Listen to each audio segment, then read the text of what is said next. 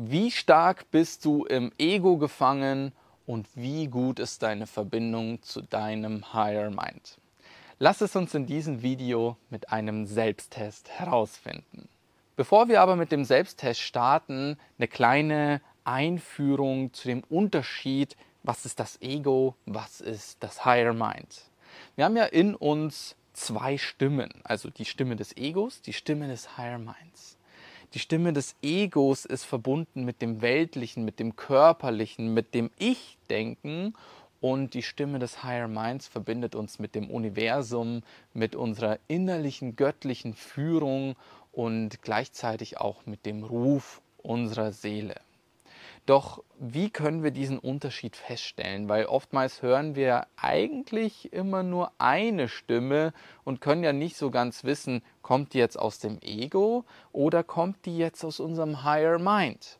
Und das ist das Tolle an diesem Selbsttest, den wir jetzt heute machen werden. Ich werde dir zeigen ähm, anhand von zwei Komponenten, ob du eher mit dem Ego verbunden bist oder ob du eher mit dem Higher Mind verbunden bist. Und so kannst du immer sehen, ah, die Stimme kommt eher aus dem Ego oder diese Stimme kommt eher aus dem Higher Mind. Und der Selbsttest geht ganz einfach. Ich werde dir eben diese zwei Komponenten gegenüber vorstellen und du fühlst einfach in dich hinein. Fühlst du dich eher in der einen Seite zu Hause? Kannst du dich mit dem einen eher identifizieren oder eher mit dem anderen? Und so kannst du Punkte sammeln. Also ich werde durch zehn solcher ähm, Unterschiede durchgehen und du kannst dir bei jedem dieser einzelnen dann jeweils einen Punkt merken, wenn du im Higher Mind bist, so dass du am Ende feststellen kannst, wie stark bist du im Ego-Denken und wie stark bist du im Higher Mind selbst. Kommen wir zum ersten Vergleich und zwar das Ich versus Wir. Wo fühlst du dich eher zu Hause? Bist du eine Person, die glaubt, ja, ich bin ja hier in meinem Körper und alles, was ähm, außen ist, ist eine Welt, auf die ich ja selber gar nicht so viel Einfluss habe, auf die, also mit der ich zwar interagiere, aber ich bin ja ich, ich bin hier im Mittelpunkt, das ist meine zentrale Welt und um das alles dreht sich ja eigentlich meine ganze Erfahrung. Oder bist du eher eine Person, die sagt, ich denke nicht, ich bin diese eine Person, dieser eine Körper, sondern geh über das Ganze hinaus. Ich bin mehr als nur das hier ich bin verbunden mit anderen Menschen, ich bin verbunden mit der ganzen Welt und deswegen kommt es nicht so ganz nur auf meine eigenen Ich-Bedürfnisse an, sondern auf die Bedürfnisse aller Menschen, aller Personen, all meines ganzen Umfeldes. Wo fühlst du dich eher zu Hause? Zweitens, Wissen versus Weisheit. Hier gibt es einen ganz großen Unterschied, denn die eine Personengruppe aus dem Ego, die fühlt sich sehr identifiziert mit ihrem Wissen. Man merkt es meistens immer, wenn man am Abendtisch sitzt und dann gemeinsam über irgendwelche Themen spricht und dann kommt es zu Konflikten so. Nein, das ist so, nein, das ist so und ich habe hier meine Meinung, die ich mir gebildet habe und das ist das einzig wahre. Oder bist du eher eine Person, die sagt, es kommt nicht auf Wissen an. Ich weiß eigentlich gar nicht wirklich, ob das, was ich weiß, der Wirklichkeit entspricht, ob das wirklich wahr ist.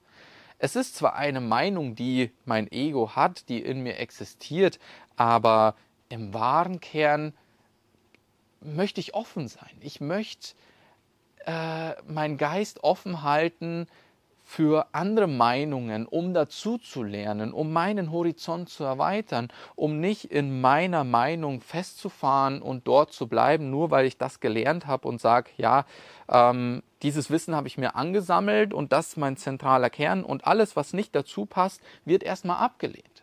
Nein, wenn du im, e, im Higher Mind bist, dann bist du offen, dann akzeptierst du es, dass andere Menschen andere Meinungen haben, dass du vielleicht eine andere Meinung hast, aber dass die Wahrheit vielleicht irgendwo dazwischen liegt und ähm, du eigentlich interessiert daran bist, diese Wahrheit zu erforschen und diese Wahrheit kennenzulernen. Und das ist der Unterschied zwischen Wissen und Weisheit.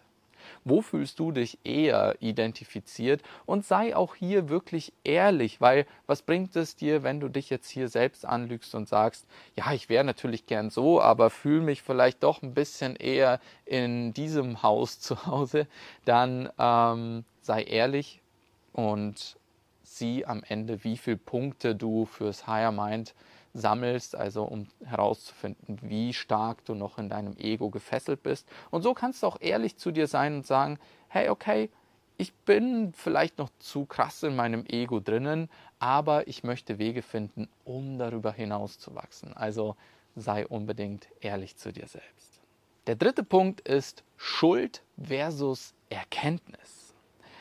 Wir geben uns oftmals in unserem Leben die Schuld für irgendwas, was in der Vergangenheit passiert ist. Und oftmals kommt es dann dazu, dass wir in unserem Leben in so eine Art Schutzhaltung kommen, dass wir uns vor gewissen neuen Erfahrungen verschließen, weil wir ja diese Schuld in uns tragen. So damals habe ich ja so und so reagiert und dann ist das und das passiert und deswegen möchte ich nicht mehr, dass es genauso kommt.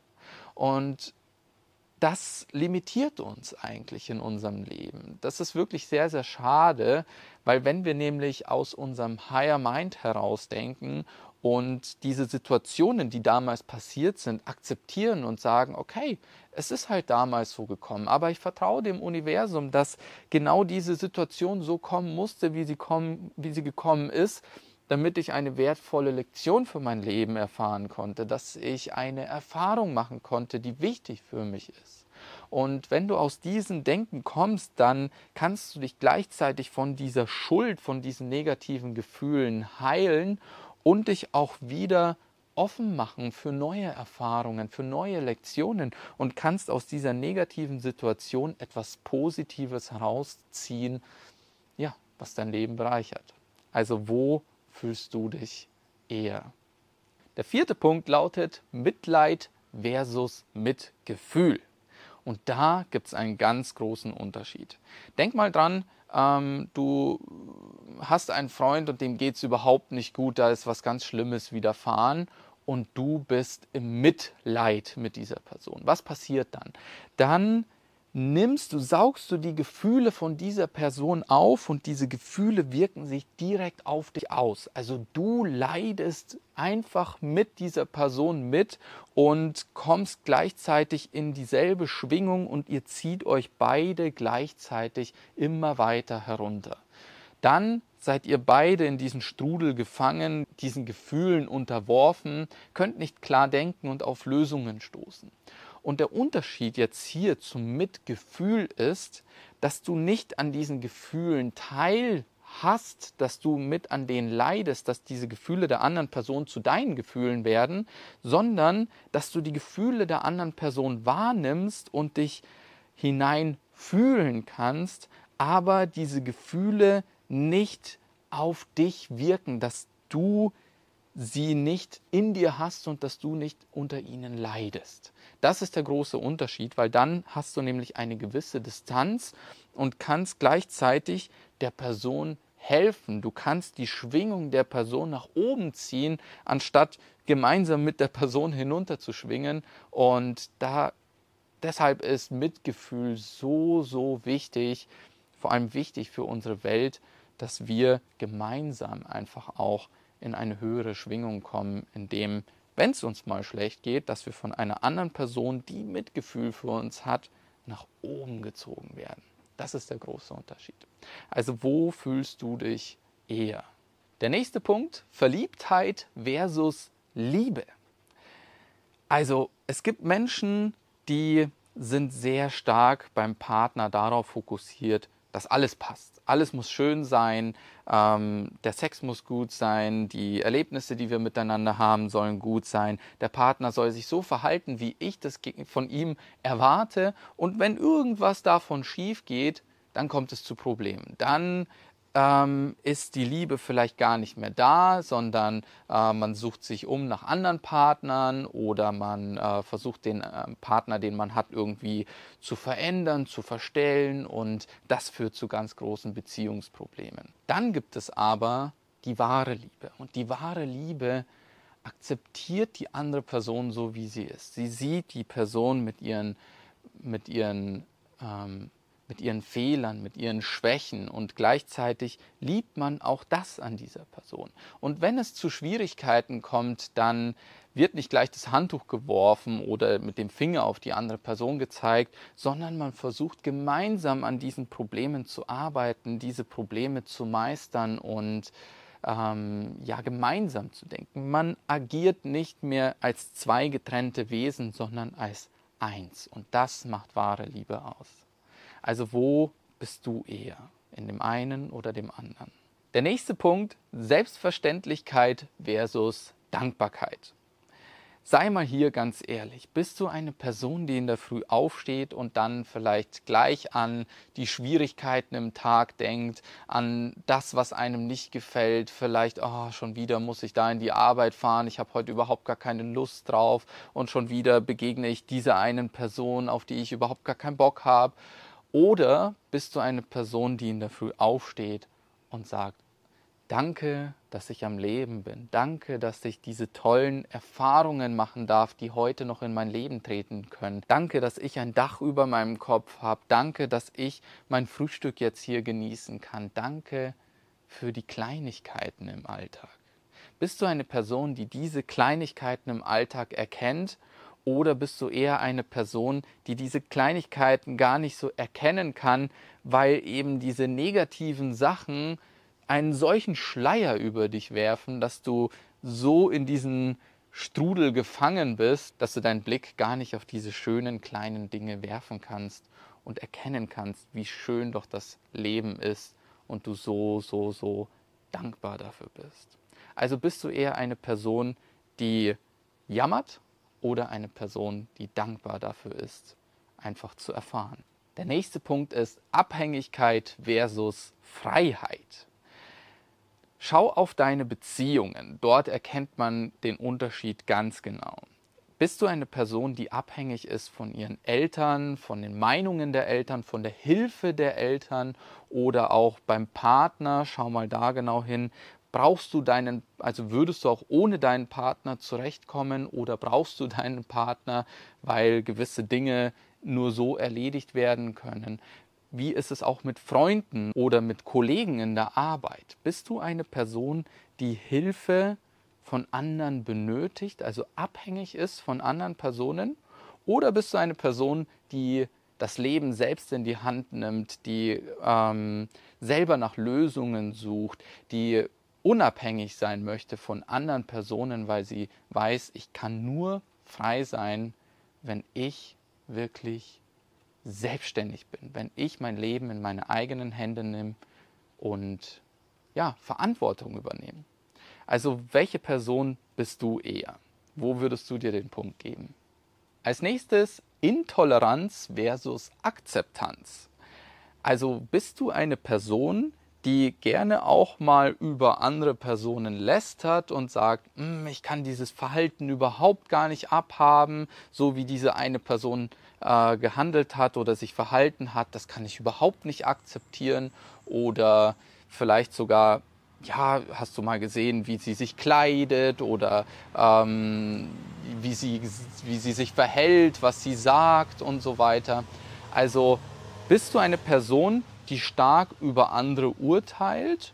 Oder ist es eher so, dass du die Meinungen, das Verhalten von anderen Personen genauso akzeptierst, wie die Person auch ist? Ist es bei dir so, dass du sagst, okay, obwohl ich vielleicht eine andere Meinung habe, kann ich aber trotzdem nachvollziehen, dass diese Person genauso denkt, weil sie halt gewisse Dinge in ihrem Leben so erfahren hat und diese Erfahrungen, diese Konditionierungen sie zu diesem Menschen auch so geformt und gemacht haben. Ich akzeptiere, dass diese Person genauso denkt und es ist auch wichtig, dass jede Person auch eine ganz andere Meinung hat, dass die Welt so vielfältige Meinungen hat, dass wir alle von uns gegenseitig auch lernen können. Und das ist der Unterschied zwischen dem Ego-Denken und dem Higher-Mind-Denken. Wo fühlst du dich eher? Als nächstes Mangel versus Fülle. Was bist du für eine Person? Bist du jemand, der gerne mal sich mit anderen vergleicht, mit äh, Freunden, mit, der, mit Nachbarn oder mit Kollegen? Oh, der hat ein größeres Haus, ein schöneres Auto, mehr Geld auf dem Konto oder was auch immer. Ja? Ähm, schaust du auf die anderen Personen und machst du dein Glück, deine Empfindung von Fülle davon abhängig, ob du mehr hast als die anderen? Oder ist es bei dir so, dass es dir ganz egal ist, dass es dass du den anderen auch gönnst, dass sie mehr haben als du, dass du gar nicht unbedingt mehr haben musst als die anderen, um glücklicher zu sein, sondern dass du erkennst, ich trage die Fülle in mir selbst. Ich bin schon genug so, wie ich bin, mit dem, was ich habe, mit dem, was ich erlebe, mit dem, was ich erfahre. Klar kann mehr in dein Leben kommen und klar kannst du auch danach streben. Aber es kommt viel mehr darauf an, wie du diesen einen Moment lebst. Bist du jetzt schon in dieser Fülle oder läufst du dieser Fülle hinterher? Dass du glaubst, ah, ich kann nur glücklich sein, wenn ich dieses größere Haus habe. Nur wenn ich mehr Geld verdiene als der andere. Nur dann bin ich in dieser Fülle. Aber in Wahrheit wirst du nie in die Fülle kommen. In die Fülle kannst du nur kommen, wenn du sie als Geisteshaltung akzeptierst. Nur dann. Also wo siehst du dich aktuell? Und als allerletztes Scham versus Authentizität. Bist du eine Person, die sich gerne auch mal versteckt vor anderen Menschen, weil sie sich schämt für ihr Aussehen, für ihr Verhalten, für die Fehler, die man in sich trägt?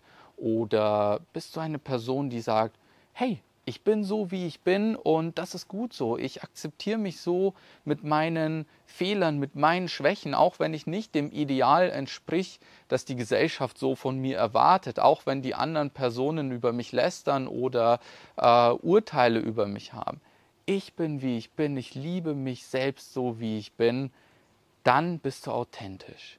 Dann ist das die Verbindung zum Higher Mind oder wenn du halt eine Person bist, die noch sehr stark identifiziert ist darüber, was andere Personen über mich denken, ja, dann ist man eher in diesem Ego-Denken. Wo fühlst du dich? Jetzt fragst du dich auch vielleicht, wie kannst du es schaffen, von diesem Ego-Denken ins Higher-Mind-Denken zu kommen? Was muss ich in meinem Leben verändern?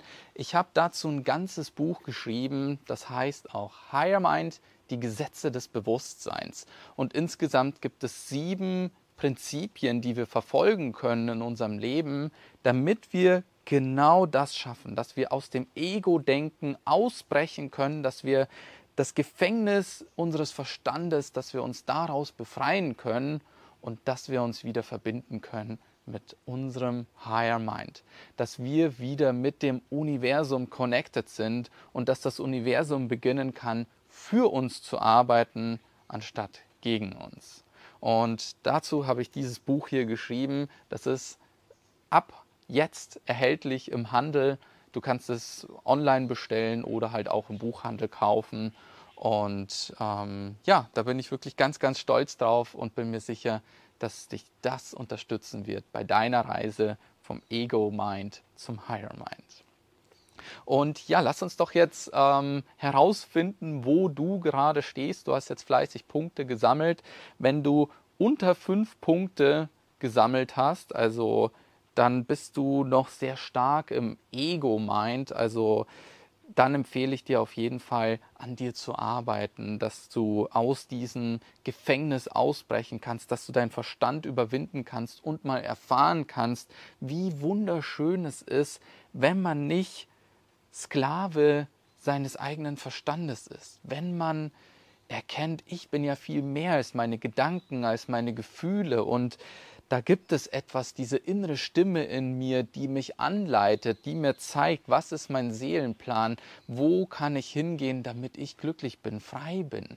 Und ja, wenn du mehr als fünf Punkte gesammelt hast, dann bist du schon auf dem richtigen Weg, dann hast du schon erkannt, ah, okay, wenn ich in dieser Geisteshaltung bin, dann habe ich viel mehr Lebensqualität, dann kann ich viel mehr mich selbst entdecken, viel mehr erfahren, was das Mysterium des Lebens überhaupt bedeutet.